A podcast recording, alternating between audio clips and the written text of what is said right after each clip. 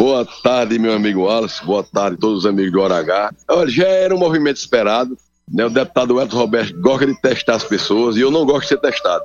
Adversário, quem se um adversário meu é meu adversário. Então o Elton Roberto agora se opõe, se propõe como adversário. Ele que agora sofre as consequências. Eu já esperava essa medida dele.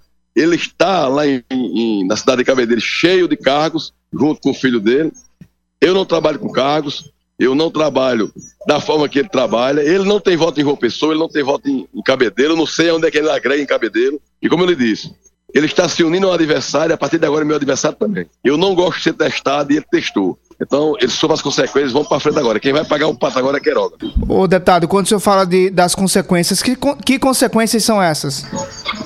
Olha, eu, eu, eu até então, eu não estava entrando na, na guerra, na briga com Queiroga. Eu, eu, estava tentando me livrar de qualquer tipo de polêmica. Mas Queiroga, se ali é o Eto, o Eto se ali é a Vito, Vito é meu adversário, a partir de agora Queiroga é meu adversário. Deputado Valber Virgulino, muito obrigado pela sua participação na Hora H. Eu só tenho a agradecer e vamos para frente. Começou agora.